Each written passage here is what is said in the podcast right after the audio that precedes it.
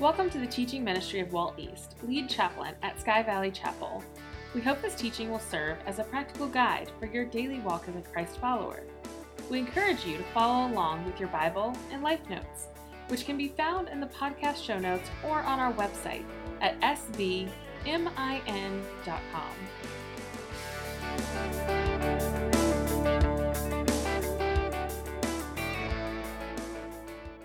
It is an incremental growth as he moves it around the bottom. But his last drop of tea now collects the small dot next to it. And then the little drip next to it. It's what he's been focused on for the last 10 to, to 15 minutes, just rolling around in the bottom of his cup. He hasn't looked across at her. She is, she is sitting across from him at the table. Her arms are crossed. Uh, she's not indignant. It's not confrontational. It's just the amount of time that is passing. It's just more comfortable to sit like that than in another way. And she waits. She has said her piece. She's clearly stated her take on the situation, and she knows that the rest is up to her husband. And he methodically collects the little drops in the bottom of his cup with the larger one. And suddenly, a noise outside the door startles them both. They look toward the door and, and then at each other, and she takes the opportunity. Uh, she will pose the question So, are you going or not? And he stares back at the drop in the bottom of the cup. A shrug of his shoulders. I, I, I think I have to. So that's it, she says. Yeah, I think that's it. And what if it's a worst case scenario? And with a wry little smile on his face, he looks back at her, always the more optimistic of the two. And what if it's not? What if it turns out to be a great day? And she gives that little frown as if they, they both know that this day is not necessarily going to be a great day. It's my position, he says. Me not showing up makes a larger statement than me showing up. I need to be there. And with that last line, she understands what he's meaning. It's not just about their family, it's not just about their city, it is his national duty. It's the place and the role that he plays in their country, in their, in their, in their, in their society. And with that, he fills his lungs with the deep breath of air as if the journey is going to take something out of the man. And he walks to the door. He puts on his outer shawl and around his shoulders and he, he girds them with his belt, and then the prayer shawl over his head. The moment he walks out that door, even though the city may not know his name, they know who he is. They know what he is. For he wears the garb, the, the traditional robe that everyone in his position wears. And as he walks through the street, there's a special honor given him. Crowds will part slightly, people will bow. It's a little nod, it's, it's recognizing the decades of work that it took for him to get to this position. And on this day, he feels like it might all come to bear, and he needs to be there. The tension has been building over the last few days. The, the city's at a fever pitch. It's a, it's a powder keg that's just waiting for that spark to ignite it. His wife has heard all that she needs to hear from friends, from family, the stories from the countryside. She herself has sat in the crowd.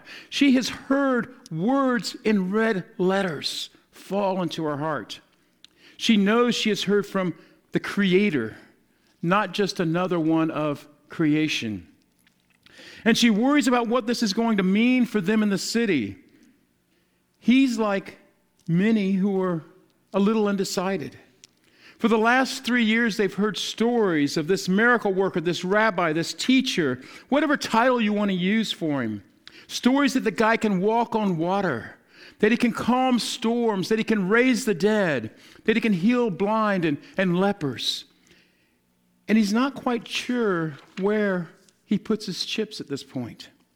But something's been building in his heart.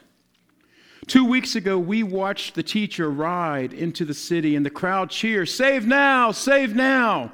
Tired of Roman rule and Roman oppression, they're thinking this may be the one that this little nation of Israel has been waiting for.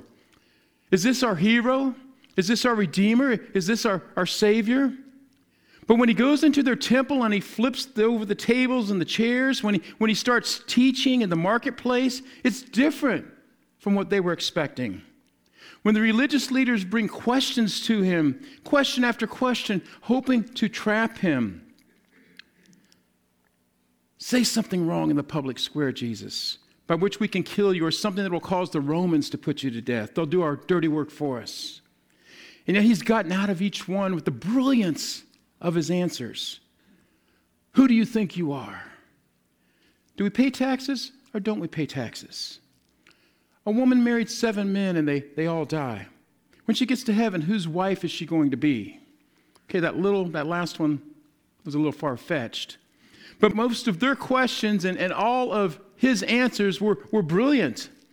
And I'm sure that when our friend left home that day with the last hug and the kiss on the cheek from his wife, it now turned personal. Just promise you'll be safe. If there's any danger, get out of the way. And little did he know, nor did she, that when he left home, that, that he would play a central role in part of the story. Little did he know that when he left home that morning, that 2,000 years later, we will read his question and his words. If you're just joining us, we're picking this up today in Mark chapter 12 with verse 28. You've only missed 40 weeks of this series so far, and you can always pick up the podcast online. And yet, if you're, if you're joining us, you, you pick just the right time. We're looking at that week in history. And you've only missed two days of that week, and again, it's all online. That final week of Jesus' life, that final week where he said all these famous last words, that, that week that split time as we know it into, into BC and, and AD, 2022 years to what? To Him. The reason that there's a, a Christmas and the reason there's an Easter on our calendar is because of Him. There's something powerful in that name and that name alone. And, and, and I've challenged you that you owe it to yourself to know this week in history and, and realize its impact even down to today. If you've ever seen a cross on a building, on stained glass, or another work of art, if you've ever worn it as a piece of jewelry or had it tattooed on your body, who takes an instrument of torture, an instrument of death, and makes it the number one icon in the world? You owe it to yourself to know that week because if he is who he claimed to be, and if his words are true, Every day of your life and your eternity will be defined by this week. So, yes, we've been going slow. We're going to continue going a little bit slowly here, but he's been giving brilliant answers, as I said to the crowd. And, and now our friend with the cup of tea has one to ask. Mark chapter 12, verse 28. One of the teachers of the law came and heard them debating. Noticing that Jesus had given them a good answer, he asked him, Of all the commandments, which is the most important? Now, you need to catch this question. You need to realize what he's asking. The, the, the, the, the teachers law, they had like 613 commandments that they identified in the Old Testament. And he's asking, which one of those is the most important? Where should we focus our study? Where should, where should we focus our efforts? We've had Pharisees, we've had Sadducees, we've had people trying to trap Jesus, and this guy's noticing Jesus' answers. They're brilliant, they're brilliant, they're brilliant, and it's been building. I wonder if he could answer my question. Have you seen the size of it? It's got small print. I can't even read it without my glasses. It's got two columns on every page. There's, there's a lot in here. Can you boil it down for me?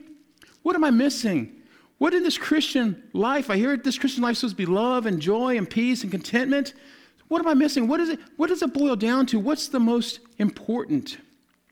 You know, I, I oftentimes think that I'm, I'm going, you know, three steps forward and, and sometimes four or five steps back the next week. What am I missing? What's, what's the one thing that I really need to hold on to? He's asked a question that I believe is in many hearts today, maybe even some of the, the hearts in this room. Why doesn't my life look like, work like, operate like, the blueprint that says what it's supposed to look like. What am I missing?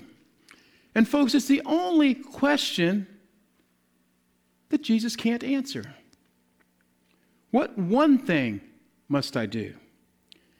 And Jesus is going to tell him, I can't answer what one thing you must do. Oh, I'll give you the answer that you need, but it will not be the answer to your question. The most important answer, Jesus, is this Hear, O Israel.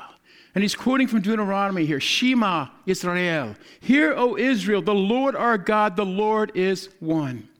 Love the Lord your God with all your heart, with all your soul, and with all your mind, and with all your strength. The second is this. But wait a minute. No, the second is this love your neighbor as yourself. There is no greater commandment than these. You see what he did? The man said, What one thing am I missing? And he said, I can't give you that. I have to give you two. I have to give you two things. I can't sum up what you're missing in one thing. And it, and it goes back to geometry. Now, don't worry, we're not going to go far down this geometry trail. There's a couple things I remember from geometry. And the first one is that the, is that the whole is greater than the sum of the parts. I'm not sure what we're going to do with that today, but that's not what our focus is going to be. It's an axiom, okay? The, the whole is greater than the sum of the parts. The second thing was this how many lines can you draw through a given point, such as point O there on the left? How many lines can you draw through any given point? Infinite number. Wow, someone paid attention geometry. An infinite number of lines you can draw through one point. If I give you one point, one point, you can draw an infinite numbers of lines through it. How many lines can you draw through two points? Just one. You can only draw one line through two points. And Jesus, I guess the, the creator of geometry, understands this. I can't give you just one.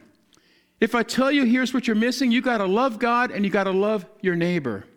By taking two points, he gave us that true point. He gave us that path that we need to be on. There's one line here, he's saying. And this is all that Jesus did. He said, Look, with all the commands and with all the rules, let me give you the two things in your life that you need to line up. You need to line them up. Let me give you the definition, if you will, of what it means to follow me, what it means to, to follow God, the definition, if you will, of Christianity. And I love the man's answer back to Jesus. Well said, teacher, the man replied, as if Jesus needs the man's encouragement and, and affirmation. Well said, teacher. You were right in saying that God is one and that there is no other but Him. To love Him with all your heart, with all your understanding, and with all your strength, and to love your neighbor as yourself is more important than all the burnt offerings and sacrifices. You need to understand the import to what this man is stating here in view of this sacrificial system that the Jews had built everything around, in view of why they are there that week for Passover. He says, even more important than those couple hundred thousand lambs that are going to be sacrificed this week here in, in, in Jerusalem, this is more important than that. When Jesus saw that he had answered wisely, he said to him, You are not far from the kingdom of God. And from then on, no one dared to ask him any more questions. Well said, teacher. You are right that there is one God.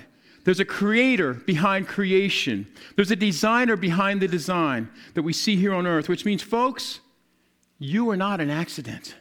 You have a purpose, which means that you can be part of something that is much bigger than you. You can have significance. There is life after this. You can be sure of that. That's what we looked at last week. We talked about the resurrection. And there's one God. And like it or not, He is God. He is God. You can choose not to buy that. That's what this week is all about. He will prove He's the one God at Easter. Now, love that God with all of your heart, with all of your soul, with all your mind, and all of your strength. You're right, teacher. And to love your neighbor as yourself. There's, there's nothing more important. And Jesus says, Con- Congratulations, you're not far from the kingdom of God, but you're not in it. You may have it here, you may have it in your mind right now, but what about your heart? What about your soul? What about your strength? You're not far, you're only about mm, 12, 14 inches away from the kingdom of God. And from then on, no one dared to ask him any more questions. And that's what we're going to look at today. How do you define that? What does it mean to love God and to love others? You see, we cannot walk out of here and come up with our own line, with our own definition. And that's why I've titled your life notes there at the top. If God is love, doesn't He get to define it? And if Christianity, Christianity, based on Christ, if it's based on Him, doesn't He to tell us what Christianity looks like? And so let's look at God's definition for the rest of our time this morning. What, what Jesus said about what, what does it mean to love God and to love others? Otherwise, we could all walk out of here with our own definition of what that looks like, what that means. And you could say, well, I love others. Well, I love others. You know, everybody loves others. It's kumbaya. You know, what the world needs now is love. By whose definition? Who gets to define it? Well, by mine. I'm sorry. But it's not your definition or my definition that counts. You see, it's, it's a couple nights after this in a place that we refer to as the upper room. Famous last words. It's the last night before Jesus is arrested. It's that Last Supper, if you will, where Jesus sits down and, and he wants to make things crystal clear to his followers. This is what loving God and loving others looks like.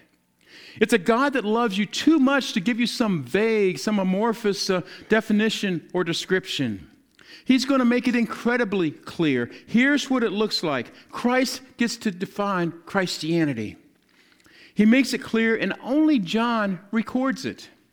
So we're going to leave Mark and we're going to go to John chapter 14 and one chapter after that. John writes the story of Jesus very different. It's very different uh, than, than Matthew, Mark, and Luke who just talk about his teachings and his miracles. And John's book is incredibly different. Why? Well, part, partly probably because he's like, if you will, the last of the Mohicans, so to say. And he's writing 30 or 40 years later. All the other apostles have, have, have been martyred, have been killed. And he sees just 50 years after the empty tomb that, that the first century church is already starting to define things the way they want to define them. They're, they're saying, oh, I love God and I love people, and then here's what it is, and here's who Jesus was, and all this. And he's saying, no, no, no, no, you can't do that. Jesus taught specifically what loving God and loving others looks like.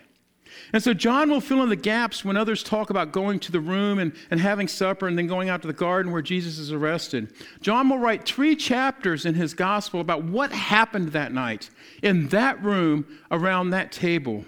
And he will admit, he'll, he'll say, hey, we were all thinking about death. Our leader told us three times that he was going to die within the city. And with what's been happening in the temple courts, everyone is on edge. And that night in that room, when their thoughts were about death, they all pledged, Hey, Jesus, we'll die with you. We will not abandon you. We're going to go the, we're going to go the full way with you. And Jesus says, No, you won't. It's not necessary. And Peter pops up and, Lord, I'll be the first to die with you. And Jesus is like, Peter, before the, before the rooster crows in the morning, you're going to deny me not once, not twice, but three times. I appreciate the sentiment, though. Just telling you. And in John 14, Jesus says, Don't let your hearts be troubled. You trust in God the Father, trust also in me. In my Father's house, there's, there's many rooms, many, many mansions, it's translated in the King James. If this were not so, I wouldn't be telling you it. And I'm going to go and prepare a place for you so that I may bring you to where I am. You can be there also. And the disciples are sitting there scratching their heads. What in the world do you mean? You're going to heaven? Well, we don't, wait a minute. you know, we don't know how to tell us about heaven, Jesus. And in John 14, verse 6, Jesus makes the most audacious claim in all of human history. He says, I am the way, to heaven. I am the way, I am the truth, and I am the life. No one, That doesn't leave room for any, anybody else, right? No one comes to the Father. No one gets to heaven except through me. No other belief, no other religion, no other philosophy. He goes, No one. Now, look, if I can't back this up with the empty tomb in three days, just disregard it. But if I can, then you've just heard from God. And the disciples are wrestling with what does this mean? What, what does it look like that, that you're the truth? What, what does it look like to, to follow you? And he starts answering the question in, in John chapter 14, verse 15. If you love me, you will obey my command. And I will ask the Father, and he will give you another counselor to be with you forever, the Spirit of truth. If you love me, you will obey what I'm telling you. If you're not going to obey me, then obviously you don't love me. And when you love me and I, and I go to the Father, we will send you the Spirit of, of truth, the, a counselor, the, the, the Holy Spirit. Now, I want you to imagine being one of those guys there in the upper room. Wait a second. Wait a minute. Let me, let me get this straight. You're leaving, you're dying, you're going to heaven, you're telling us how to get there, and you're going to send us a ghost? We didn't see that coming. We thought you were going to kick some Roman butt and maybe set up a castle, a, a, a, big headquarters somewhere, and, and we're, we're getting a ghost called the Holy Spirit. They're trying to figure this out. Can you, can you imagine hearing that for the first time? Well, how do we? And Jesus like, just, just listen, just listen. He continues in verse 21. He says, Whoever has my commands and obeys them, he is the one who loves me. He who loves me will be loved by my Father and I too will love him, and I will show myself to him. Then John tells us that Judas, and he puts in parentheses, not Judas Iscariot, Judas said, But Lord, why do you intend to show yourself to us and not to the world? He misunderstood here. Jesus, this is where Jesus said, This is not just for you guys, okay? This is for other people too. Jesus replied, He says, If anyone, if anyone loves me, he will obey my teaching. My Father will love him, and we will come to him and make our home with him. He who does not love me will not obey my teaching. These words you hear are not my own, they belong to the Father who sent me. Do you get it? If you love me, you'll obey my teaching. If you go, oh, yeah, I love God, but you're not obeying me, he says, then you don't love me. You love the thought of loving me, or you may, like, you may love the thought of loving God, but you got to obey me. He's like, look, and if, if Rome comes in here inside this crowded city, there's going to be a riot. They're going to burn down Jerusalem. Let's go to the garden where I can be taken apart from, apart from all this, this, this crowd and stuff. No one else needs to go down with me. And, if, and I wonder if it, is that as he got up to depart to go out to the garden, I wonder when he got, if when he got to the door and turned around, if the disciples are all still there, you know, kind of, you know, scratching their heads saying, We don't understand how this works. And he goes, Well, I've been with you guys for three years. When we follow you, we follow you. Now, now you're going, Well, we cannot go. And he's like, Man, why'd I pick fishermen?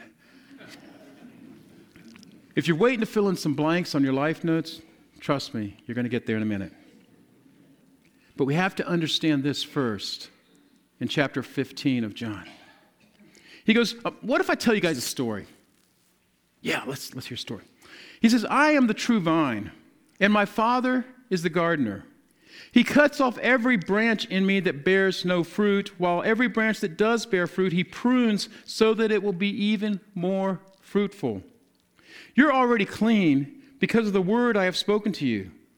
Remain in me, and I will remain in you. No branch can bear fruit by itself, it must remain in the vine. Neither can you bear fruit unless you remain in me. I am the vine, you are the branches. If a man remains in me and I in him, he will bear much fruit. Apart from me, you can do nothing. He continues in verse 6 If anyone does not remain in me, he is like a branch that is thrown away and withers. Such branches are picked up, thrown into the fire, and burned. If you remain in me and my words remain in you, ask whatever you wish and it will be given to you. This is my Father's glory, that you bear much fruit, showing yourselves to be my disciples. In verse 9, he continues and says, As the Father has loved me, so I loved you. Now, remain in my love. If you obey my commands, you will remain in my love, just as I have obeyed my Father's commands and remain in his love. I have told you this so that my joy may be in you and that your joy may be complete. My command is this love each other as I have loved you. Greater love has no one than this that he lay down his life for his friends. You are my friends if you do what I command. Now, you ready to go to the garden? Knowing, knowing that when the guards came, the disciples are going to posture at first. Peter's going to cut off one of the guy's ears. Knowing that when Rome shows up, its force and its swords will come out of the sheaths, and the disciples will end up running. Knowing that, that Jesus himself is the only one who's going to be taken, and, and they'll, they'll let the disciples get away, and somewhere in the dark, somewhere in the night, running for their life somewhere, they'll realize that the torches aren't coming after them. And somewhere behind a tree or, or, or a log or some boulder, they'll, they'll stop to catch their breath and they'll fall into a pit of shame and failure that few in human history have ever swam in. I just deserted Jesus. And he wants one word. He wants one word echoing in their heads. I hope you caught it. 11 times in 12 verses. One word. All you have to do is remain. Remain, remain, remain, remain, remain, remain, remain, remain, remain, remain. Or 11 times, 12 verses. If you remain, your joy will be complete. Christianity will work. Well, well, how do I remain? I just told you four times. Obey my word. Obey me. You obey my teaching, just as I obeyed the Father's commands.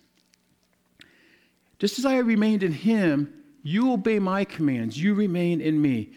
Apart from me, you can't do anything. With me, you'll bear much fruit. Your life will work. But apart from me, you can do nothing. And that is why, folks, religion is dead. That is why our scribe answered, Well said, teacher. To love God and love others is better than all the burnt offerings, all the sacrifices. That's religion. That's, that's religious duties. That's religious activities. Religion, religion says that you can be right enough, you can do enough work to, to be good enough. The Bible says you can never be good enough. You're never right enough. You can't earn it. And that's the beauty of the good news, the gospel. We don't have to work to earn it. Jesus never came and said, Here's how you make your life better. Just, you know, follow this, this checklist, like these self help books that you can get at Barnes and Noble. If that was what all this was about, he would have just left us, left us a book and, and he would have taught for 40 or 50 years, died of old age, and, but that he didn't. He came and he went to the cross and he says, You need the cross, I need the cross. We don't need better, we can't get better. We need healing, we need an exchange. You can't do this on your own. Apart from me, you can do nothing. And John writes, He defined loving God. He defined loving others. We don't get to. Now let's jump back into your life notes there so you can fill in one of those blanks. If God is love, doesn't He get to define it? Yes. First off, what love is not? Loving God is not about what we feel. Sorry, loving God is not about what we feel. Jesus never grabbed the crowds and said, I want you guys, when you think of me, to get really warm and fuzzy. You, you know, I want you guys, when, when you think really hard, maybe sing about me, you get a little tear in your, in your eye. There's nothing wrong with that, but that's not what it's about. He never said, I want you guys to real, feel really good thoughts about me. He never once told a crowd to feel something about him. He never walked around saying, Do you feel it yet? Do you feel good? Never once. What was his call? His call was, You've got to deny yourself. You've got to get over yourself. You can't get better. You can't fix it. You can't earn it. I've come to do it for you. I've come to pay the price for it. You have to deny yourself and you have to pick up your cross. Don't necessarily know that that's going to look the same for you as it looks like for you, but you have to pick up your individual cross and follow me. Live like I live. Love the Father. Love other people. There's going to be some sacrifices involved because you're no longer in charge. I've got the pink slip to your life, and you're going to have to be born again. I don't care how you were born, I don't care what you were born into. All of you need to be born again, he says. That's the call. It's not about feelings. Here's what loving God is not loving God is not about what we believe. You may, wait a minute, well, let me explain it. He never sat in front of a crowd and said, Well, just believe that I'm God. If that was his point to get people to believe that he was God, he probably would have done a whole lot of more spectacular miracles. In fact, probably very little teaching and a bunch of miracles. It would have been like a sideshow to, to prove that he was God. But we've pointed out from beginning of Mark, he came to teach. Yes, some people remember back 40 some weeks ago. He came to teach. He did compassion miracles because he loved people and he saw the brokenness of our heart and the brokenness of our humanity. But he did do miracles just to get people to believe that he was God. It wasn't, it's not about just a mental assent, you know, okay, I've checked that mark, my God up here. You know, I, I believe that Jesus is God. James 2 breaks it down brilliantly. James, the brother of Jesus, says, Well, well, you say that you have belief because of what? Because of what you believe about Jesus? That that's your salvation? I encourage you to go back and read James chapter 2 this week. Some people say, well, I believe that Jesus is the Son of God and that He came to earth and He did miracles and He taught, and I believe Jesus died, died on the cross for our sins, and I believe Jesus rose from the dead. And James would go, So, that's your belief? He says, You do realize that the demons believe everything that you just, uh, that you just said. In fact, they were there. They have a greater belief in God, trust me, than, than you do. The demons know who Jesus is. They saw him come to earth. They understood Bethlehem. The demons saw his miracles. They heard his teaching. The demons know he died on the cross for your sins, and the demons know that he rose from the dead. Please tell me your Christianity is better than that. If that's what it takes to be a Christian, then heaven's going to be a lot bigger than we thought because there's going to be a lot of demons next door. Demons aren't going to be in heaven. If that's all it takes is just a mental assent to some facts, that, then Jesus taught the wrong stuff when he was here on earth. Jesus never told the crowds, just mentally know that I'm the Son of God. No, he came for life change. He came for life change. It's why he sat with the disciples and said, Let me show you what your life would look like if you really believe it. Well, Walt, doesn't John 3:16 said that for God so loved the world that he gave his only son, that whosoever believes in him gets eternal life. That's all I could do is, is believe. Well, yeah. But what is that belief that John writes about there? Is that, is that word going to fit your definition? Is that word going to fit your definition and, and override every other chapter that he writes? No. John will write believe, Paul will write faith, Pisteuo, pisteos, there are two different words in, in, in, the Greek language. What does it mean? I've got it there in your life notes. It means to mentally know and acknowledge something in a way, in a way that it completely changes who you are. Let me read that again. This is extremely important. It means to mentally know and acknowledge something in a way that completely changes who you are. When you believe that He is the Son of God, your life will show it because everything you do will line up with Him. You know, our belief in God, if it's not backed up by obedience, is the same type of belief as the demons.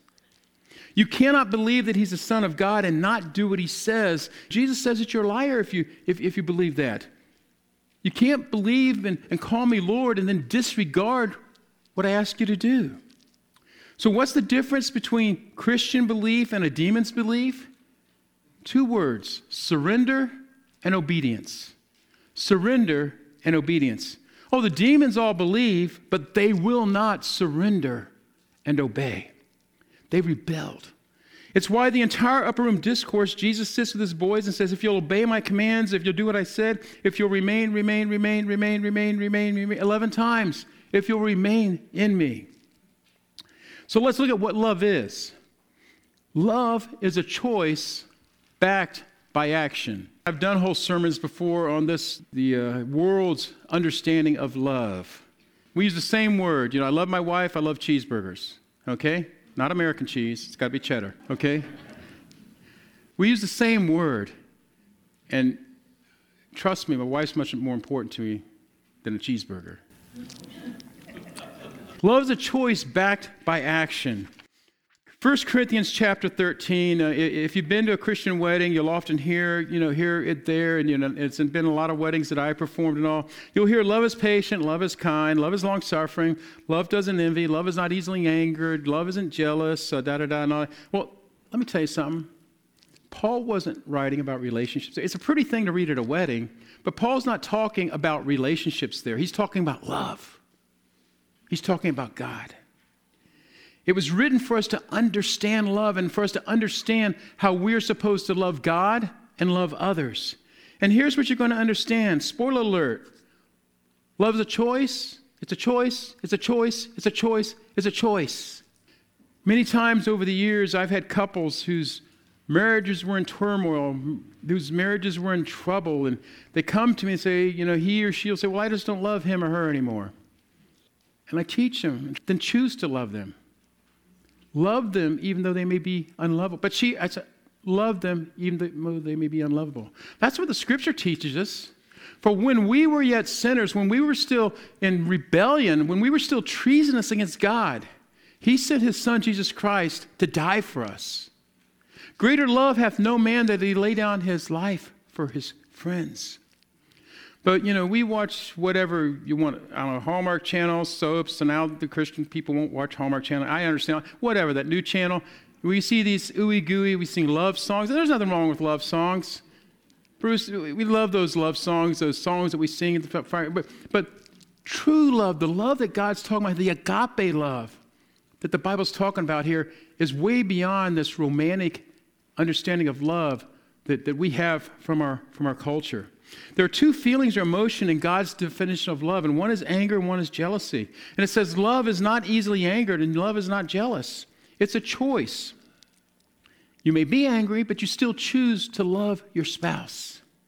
You may be angry at your parents for something that happened that they did or didn't do, but you still choose to love your parents. You may be angry with a boss or, or, or something, but you still choose to love that boss. Why? It's in the book. And when the man asked Jesus, What is the one most important? Jesus gave him two love God, love your neighbor. And guess what? Everybody falls under that. Here's God's love. He did. He did. He showed us through his actions. He gets to define it. We don't. It's a choice backed by an action.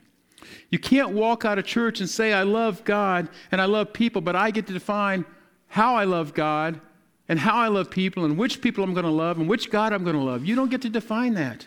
No, we don't get to define Christianity. Jesus does. So John writes this in his first epistle in 1 John chapter 2. He says, We know that we have come to know him if we obey his command. There it is again. Obedience, tag on it. The man who says, I know him, but does not do what he commands is a liar. I don't know. I'm, I'm from the South, but them's fighting words, okay? You, you call me a liar. No, that's what John's saying. If you, if you say that I know him, but don't do what he commands, the liar, and the truth is not in him. But if anyone obeys his word, God's love is truly made complete in him. This is how we know that we are in him. Whoever claims to live in him must walk as Jesus did. What did Jesus do when he's hanging on the cross after suffering the most horrendous humiliation that ever happened on the face of the earth? He said, Father, forgive them, for they don't know what they do. He still showed love. John continues in, in 1 John 3. He said, This is how we know what love is. Jesus Christ laid down his life for us. And we ought to lay down our lives for our brothers and sisters. That's, that's how you love people, that's how you love others. If anyone has material possessions and sees his brother in need but has no pity on him, how can the love of God be in him? Dear children, let us not love with words or tongue, but with actions and in truth. And James, Jesus' brother, over in chapter 2, would say, Amen. Amen. You say you got faith? This guy's got works, so show me your faith by your works. Show me your faith by your actions. He's the God of love. He gets to define it. We don't. You see, what he's simply getting at here about what love is, is love is a response. Love is a response. Not that you try to, to love an invis- invisible God, but you understand how much first he loved you. Your response then is Christianity. Your response is your heart. Yes, it involves some feelings because you say, God, I'm thankful, I'm grateful. You've given me grace, you've given me mercy that I would never deserve, I could never live up to, I could never earn this, but you've given it to me. We're constrained to love God because God really loves us. God really loves you. He chooses to love you, you and me, in spite of ourselves. And this is love, not that you come every week to, to, to, church or to chapel, not that you do your religious offerings and your sacrifices, not you do your daily quiet time or you, you read your Bible. That's all religion. But you need to understand that He knows everything about you. He knows everything you've ever done, where you've been. And He will not, He cannot take His hand, His eyes off of you because He made you and He loves you. He really, really likes you as well. And it's truth. And it's, and it's on almost every page of the book. And He will pay a price to buy you back, to redeem you, because He wants you. So is, is it my feeling or is it my obedience? And He says, Yes. Yes. But, but, but what do I have to do? Um, I'm, trying to, I'm trying to jump through the hoops. What do I have to do? What do, what do I have to do? I'm trying to draw, uh, jump through the hoops. And I need you to hear this. There is one God, and He is God. He really, really loves you. And your response to knowing that and understanding that is that you will love Him. Yes, with all your heart. Yes, with all your mind. Yes, with all your thoughts and your decisions. With your soul, the core of your being, and with your strength by what you do. If you say you love God by your feelings and your emotions, but you can't back it up with your actions, I'm sorry. You're wrong. And if you think that loving God is just a mental check off to a box that I believe these facts about, about the Son of God who died and rose again, well, you're no better than the demons. Well, God, do you want my heart or my actions? And he says, Yes. In return, you remain in me. You remain in me, and I remain in you. And then this life, this life called being a Christ follower, will work. But apart from me, you're going to get it all wrong. He gets to define what loving Him and loving others is. What a story.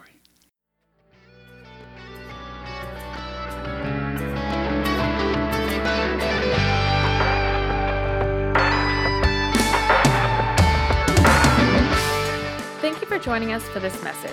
For more information on Chapel Mole and the ministry of Sky Valley Chapel, please visit our website at svmin.com. You can support this ministry on our website, Facebook page, or by downloading our app in the Apple or Google Play Store. Have a blessed day.